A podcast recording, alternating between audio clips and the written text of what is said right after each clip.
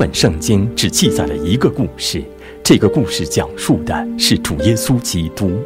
在这一系列课程里，我们将开启在这个故事里的旅程，探寻圣经是如何逐步向我们展开这个启示的。世界被罪破坏了，但上帝借着耶稣基督赐下了救恩，他救赎了他的百姓，把圣灵浇灌在他们身上。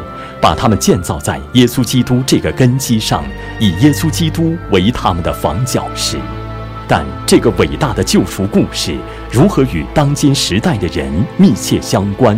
上帝如何把基督的救赎之功应用到每一个信徒身上？设想有一位科学家倾尽一生，用全部时间、精力和资源来研究治疗一种致命疾病的药物。每年有成千上万的人死于那种疾病。如果他的所有研究成果一直保存在实验室里，他会仅仅满足于研制出了这种药物吗？哦，当然不会。他工作的目的是为了满足处在绝望境况中的人迫切的需要。他工作的成就在于把药物应用于需要他的人身上。对于基督而言也是如此。基督受死、埋葬、复活、升天，持续施行治理的目的是什么？最终的答案是彰显上帝的荣耀。但更直接、与我们关系更密切的答案是为了他百姓的救恩。他借着拯救他的百姓，彰显他的荣耀。当基督的每一个百姓都被带领来得到救恩时，他在历史中的工作就完成了。在基督升天之后，我们在哪里可以看到基督持续进行的工作？圣灵在这项工作中的职能是什么？救赎之功的完成与救赎之功的应用有什么关系？救赎之功的应用包括什么？什么是有效的呼召、重生、称义、得儿子的名分和成圣？这一切与在世上彰显上帝的荣耀有什么关系？在上一课中，我们探讨了与基督联合在新约神学中的地位。我们注意到，救恩的一切益处都源自这个联合。在这一课中，我们将要探讨如何把基督所成就的救赎之功带来的益处应用到他的百姓身上。这标志着一个转变，从基督为我们做的工作转到基督在我们里面所做的工作。圣经中关于基督的救赎之功的历史已经结束了，不再重复。但救赎之功在时间进程中会反反复复地被应用到信徒个人的生命中，这是基督持续进行的工作的一部分。所以，首先我们来探讨圣灵的服饰。我们在前面的课程中阐述过，当基督升天后，他在五旬节那天把圣灵浇灌下来。基督正在做的工作是借着圣灵进行的，他要赞美圣子，把关于基督的事向他的百姓显明。圣灵把基督的位格和作为所结出的果子应用到他的每个百姓身上。我们在约翰福音第十六章八节中读到。他既来了，就要叫世人为罪、为义、为审判，自己责备自己。圣灵是基督赐下的重要应许。我们把圣经翻回以西结书第三十六章二十七节，可以看到：“我必将我的灵放在你们里面，使你们顺从我的律例，谨守遵行我的典章。”圣灵赐给人信心。并赐给人信心，使人能够接受基督，又在灵魂中做使人成圣的工作。格林多后书第三章十八节说：“我们众人既然敞着脸得以看见主的荣光，好像从镜子里反照，就变成主的形状，荣上加荣，如同从主的灵变成的。”不仅如此，我们还知道圣灵借着带领信徒与基督联合来做成这一切。与基督联合是信徒在基督里所领受的一切福益的源头。现在我们必须探讨这些服役以及基督的圣灵在应用救赎之功时所做的工作。对救赎之功的应用是从呼召和重生开始的。我们首先要探讨有效的呼召。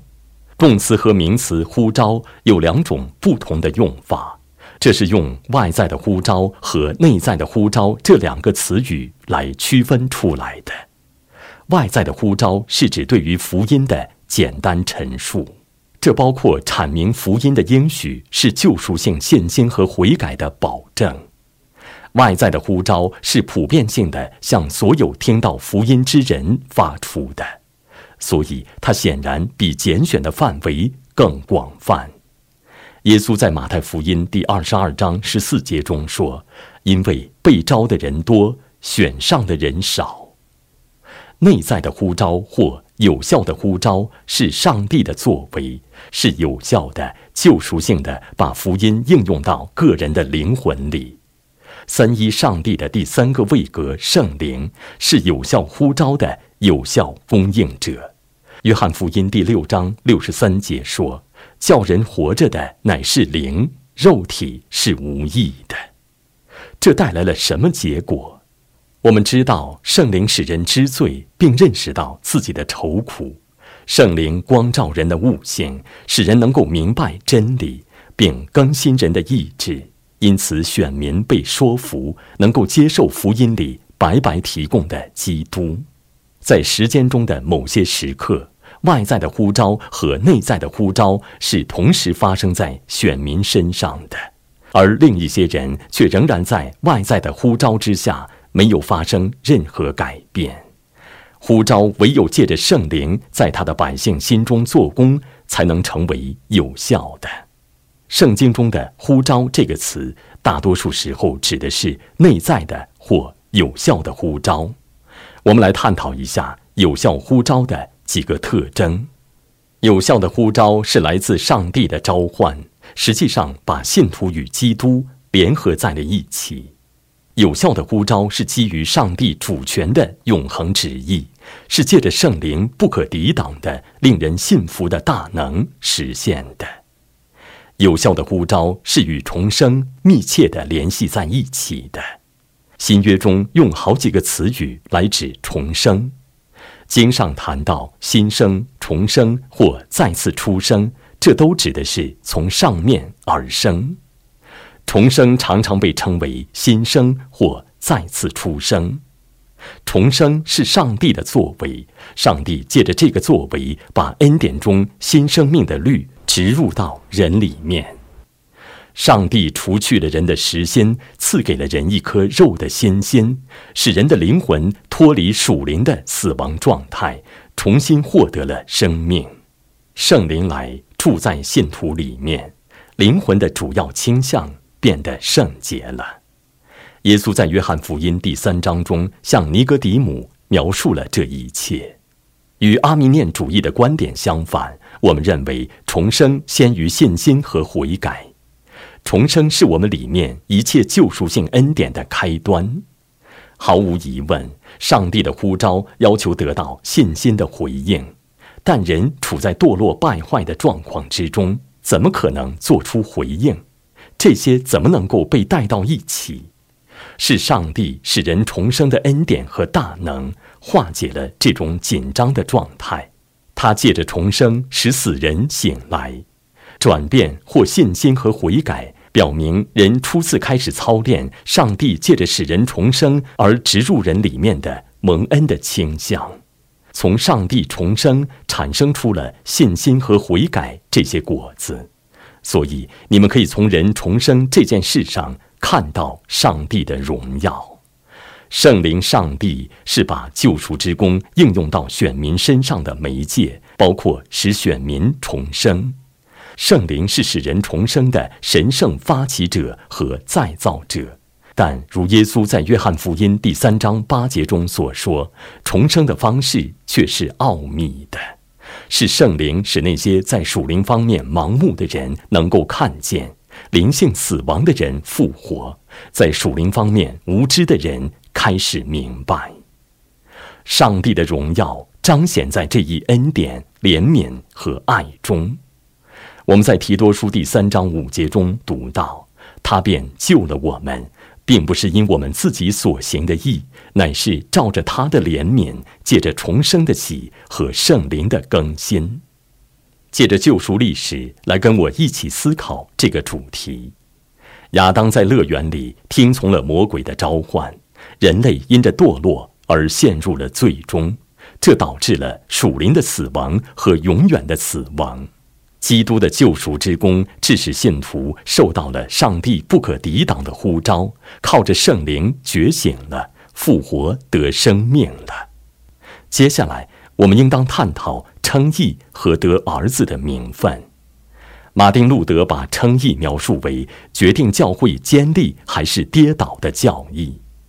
称义回答了这个问题：人如何能够与上帝有正确的关系，并蒙上帝悦纳？威斯敏斯德小教理问答第三十三问说：“称义是上帝的作为，出于他白白的恩典，由此而赦免我们一切的罪，并悦纳我们为义人。”这仅是因为基督的义归于我们，且唯独用信心才能接受的。经上在罗马书第三、四、五章等地方解释了这一教义。我们在前面的课程中学过归算的教义，在称义时，上帝把基督的义算在信徒身上。称义是一个司法行为。上帝认为、视为或宣告一个罪人在他眼中为义，唯独是因为在上帝面前把基督的义算在罪人账上。称义是个一次性的司法行为，不是在时间中逐渐进行的过程。罪人唯独靠着恩典称义，唯独借着信心领受称义。我们要注意最后这些话，它们标志着很重要的区分。称义的根基或基础是基督的公义，是在我们之外的，也就是说，不是我们里面产生出来的义，或由我们产生出来的义，甚至也不是我们个人在基督里的信心，是基督的义为我们提供了在圣洁、公正、公义的上帝面前蒙悦纳的根基。另一方面，称义的工具是信心。所以，我们可以认为信心是媒介或得享称义这一祝福的方式。所以，信心不是称义的根基，否则信心就成了我们对自己的称义所贡献的善行，那是违背圣经的教导的。因为圣经说称义是白白的恩典，我们不应当认为信心为称义提供了根基。你为什么在上帝面前蒙悦纳？哦，因为我做了正确的事，并相信了，那是我的信心为我赢得的。不，信心既没有带来什么，也没有任何贡献。信心只是接受了基督，基督为我们所做的工作，以及基督赐给我们的恩典。信心是唯独相信、信靠、依赖基督所成就的工作。所以。如果你们思考称义与善行的关系，事情就开始变得清楚了。称义不是信心加上行为等于救恩，仿佛我们相信了，然后在信心之上再加上很多善行，就能得到救恩。勿宁说，如果你们想参照数学公式的话，那么正确的公式不是信心加上行为等于救恩，而是信心等于救恩。加上行为，换言之，成圣这一果子必定是源自称义。我们可以区分称义的表现方面和宣告方面。哈，这一切是什么意思？尤其是在保罗的作品中，他注重强调称义的宣告方面。他强调，上帝宣告他的百姓在主耶稣基督里是公义的。基督的作为是他们称义的根基，但是，例如在雅各书第二章二十一节中，雅各强调的是称义的表现方面，强调唯独借着信心称义之人，必定会表现出那活泼的救赎性信心的果子。所以他说，信心没有行为是死的，信心应当伴随着这样的果子。荷兰改革宗神学家巴文克说：“保罗是在与死的行为征战，雅各是在与死的信心征战。”所以，如果你们把这些事情综合在一起，我们就看到了我们所说的伟大交换。你一手是罪人，另一手是主耶稣基督。然后，如果你把我们在前面学过的一些分散的教导综合在一起，我们发现了什么？主的百姓的罪都归到了基督身上，所以从司法意义上来说，他们的罪被归在视为基督账上。基督没有变成罪恶的，但他背负了他百姓的罪，那如同是基督代替罪人肩负起了责任。所以，那帮助我们理解了十字架，基督代替他的百姓死了，他把他百姓的罪归在了自己身上，然后承受了罪的全部刑罚，他代替了他们承受了上帝公义的愤怒，因此满足了律法的要求，平息了公义的上帝的怒气。那是那个伟大交换的其中一半。另一方面，我们拥有基督。然后我们看见了什么？在基督的侍奉中，在他的生命中，我们看到他充分而完全的顺服了上帝律法的所有要求。我们在基督身上看到了全然公义、无罪的记录。所以，那个伟大交换的另一半是在称义这件事上。我们也看到，从司法意义上来说，基督的义被算在主的百姓身上。因此，当上帝看他的百姓时，他看到他们穿着主耶稣基督的衣袍，所以因着基督的功德，他们在上帝面前蒙悦纳，被上帝所接受。因此，这是伟大的交换：上帝百姓的罪被加在基督身上，基督的公义被算在他自己百姓的账上，使他们能够得到救恩。联系这一点。我们也可以想到得儿子的名分，这是对救赎之功的应用当中很美的一部分。清教徒约翰·欧文写道：“倘若父亲的爱不能使孩子以他为乐，那么还有什么能使孩子喜乐呢？”得儿子的名分与称义一样，是一次性的司法行为。称义是指我们在上帝面前被接纳为公义的。得儿子的名分，指的是我们被接纳为上帝的儿女，成为上帝家中的一员。你们想一想，《罗马书》第八章十四到十七节，《加拉太书》第四章四到七节，《约翰一书》第三章一到二节，称义和得儿子的名分，都是关于我们在上帝面前的身份。得儿子的名分带给人各种特权。上帝的名被加在我们身上，我们可以坦然无惧地来到他的宝座前。希伯来书第四章十六节说：“所以我们只管坦然无惧地来到施恩的宝座前，为要得连续蒙恩惠，做随时的帮助。”另一个特权是，我们可以呼求阿爸父。我们在加拉太书第四章可以看到这一点。他连续我们，保护我们，供应我们的需要。诗篇第一百零三篇十三到十四节说：“父亲怎样连续他的儿女，耶和华也怎样连续敬畏他的人，因为他知道我们的本体，思念我们不过是尘土。”另一个特权是我们被主管教。希伯来书第十二章五节及以下的经文是关于主的管教的美好经文。主在那里说：“主的管教其实是证明他是我们的父的证据。我们不会管教街上的孩子，因为他们不是我们自己家里的人。主教导他的百姓，让他们的生命中结出公义的和睦的果子。”并赐给他们产业，借此显明了他的爱。我们作为儿女，拥有一份产业，那包括与永恒的救恩、天堂和荣耀有关的一切应许和事物。主也赐给了我们一颗儿子的心。我们在罗马书第八章和加拉太书第四章可以看到这一点。上帝不仅仅是赐下圣灵来见证这些事实，这包括上帝使他的百姓心中对他产生出儿女般的信靠和情感。然而，这还包括我们的心和上帝的圣灵同证，我们是他的儿女。上帝恩慈地眺望我们的心来亲近他，证实了他是我们的父。此外，跟我一起想一想救赎历史。当亚当堕落后，上帝把亚当赶出了伊甸园，让他远离了自己，并与他断绝了关系。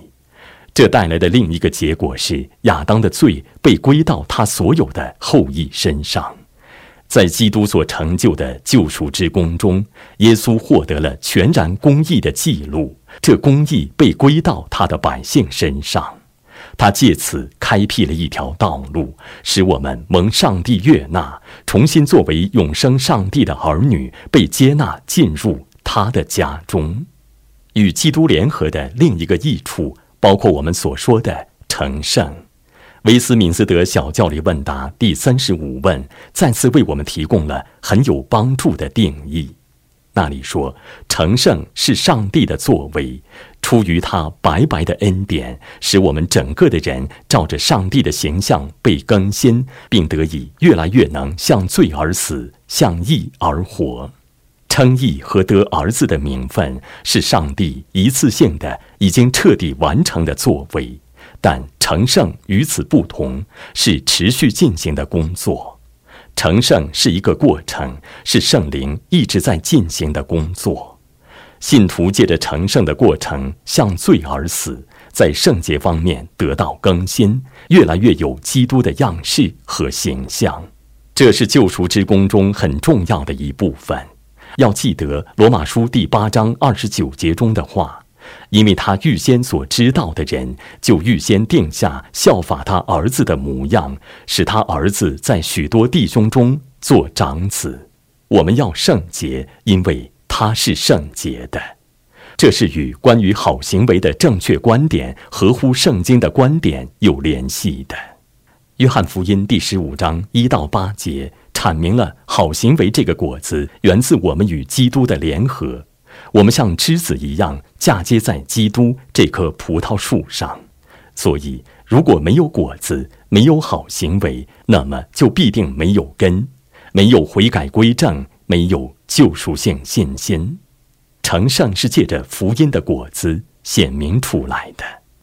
把圣经翻回雅各书第二章。你们在第十四到二十六节中可以看到这一点。那里说，信心若没有行为方面的表现，便不是真正的救赎性信心。还有其他许多相关的经文，例如彼得前书第二章十二节，那里教导说，我们的首要目的是荣耀上帝，而上帝借着信徒的好行为得荣耀。哈，那是什么意思？好行为是指什么？他们的本质是什么？哦，行善的能力直接源自圣灵的工作和持续的影响。那要求信徒依赖圣灵的恩典和能力来做圣经所要求的事。这些好行为必须合乎上帝在他的圣言中赐下的命令，所以他们不能是源自在圣经之外添加的东西，不能只是基于人类的权柄。信徒必须殷勤地履行上帝所吩咐的职责，眺望上帝赐给他们心里的恩典。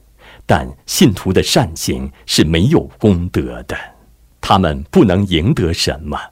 我们不是靠善行来为救恩付出代价，善行无助于我们在上帝面前站立得住或蒙悦纳，不能偿还我们的罪债，也不能使我们借着成圣赢得永生。但是，信徒本人和他们的善行在基督里蒙悦纳，因为这一切是被基督的功德所遮盖的，因此他们的善行荣耀了上帝。上帝赏赐信徒出于真信心和真爱的善行，虽然他们是不完美的。为重生之人的行为不能讨上帝的喜悦，因为他们不是源自被信心洁净的心，不是出于对上帝的爱和悔改的心，不是为了荣耀上帝而行的。想一想，好行为带给信徒的一些益处。哦，好行为兼顾了信徒的确信，他们为我们的福音告白，增光添彩。好行为是我们向上帝表达感恩和爱的方式。好行为也能造就弟兄，同时塞住上帝仇敌的口。好行为能够荣耀我们在天上的父。所以这一切都见证了我们在圣洁方面的进步。哈，我们也可以把这一点与救赎历史这个大故事联系起来。在前面关于创造的课程中，我们学到了人是按照上帝的形象造的，这包括广义的方面和狭义的方面。在堕落之后，人保留了广义的方面，人仍然是有道德、有理性的受造物，但人失去了狭义的方面。狭义的方面包括属灵的知识、公义和圣洁。但是在基督所成就的救赎之功中，他为我们重新获得了这一切。我们在哥罗西书第三章十节、以弗所书第四章二十四节和罗马书第八章二十九节等地方可以看到这一点。我们认识到，信徒按照基督的样式被更新了，有知识、仁义和圣洁，上帝的荣耀在他的百姓当中彰显出来。借着他的百姓彰显出来，也借着救恩的果子彰显出来。这一切都赞美了上帝的荣耀。耶稣在马太福音第五章十六节中说：“你们的光也当这样照在人前，叫他们看见你们的好行为，便将荣耀归给你们在天上的父。”哈。你们将来学习系统神学时，将会更详尽地学习我们此时所探讨的这些事。但我们在本课中的概述还没有讲完，对于救赎之功的全部应用。救恩的最终成就在于信徒得荣耀，但我们在最后一课中才探讨那个主题。总之，我们看到上帝在历史进程中一直在把基督所完成的救赎之功应用到信徒个人身上。为了达到这个目的，先要把基督的福音带给他们。所以在下一课中，我们将要探讨上帝赐给教会的使命，把他的救恩信息带给全世界的每一个人。我们希望你们已经因我们在这一课中所探讨的内容而受到鼓舞，下次继续跟罗伯特·麦克利牧师一起踏上学习之旅，更深入的研究圣经神学，并问这个问题：教会的大使命是什么？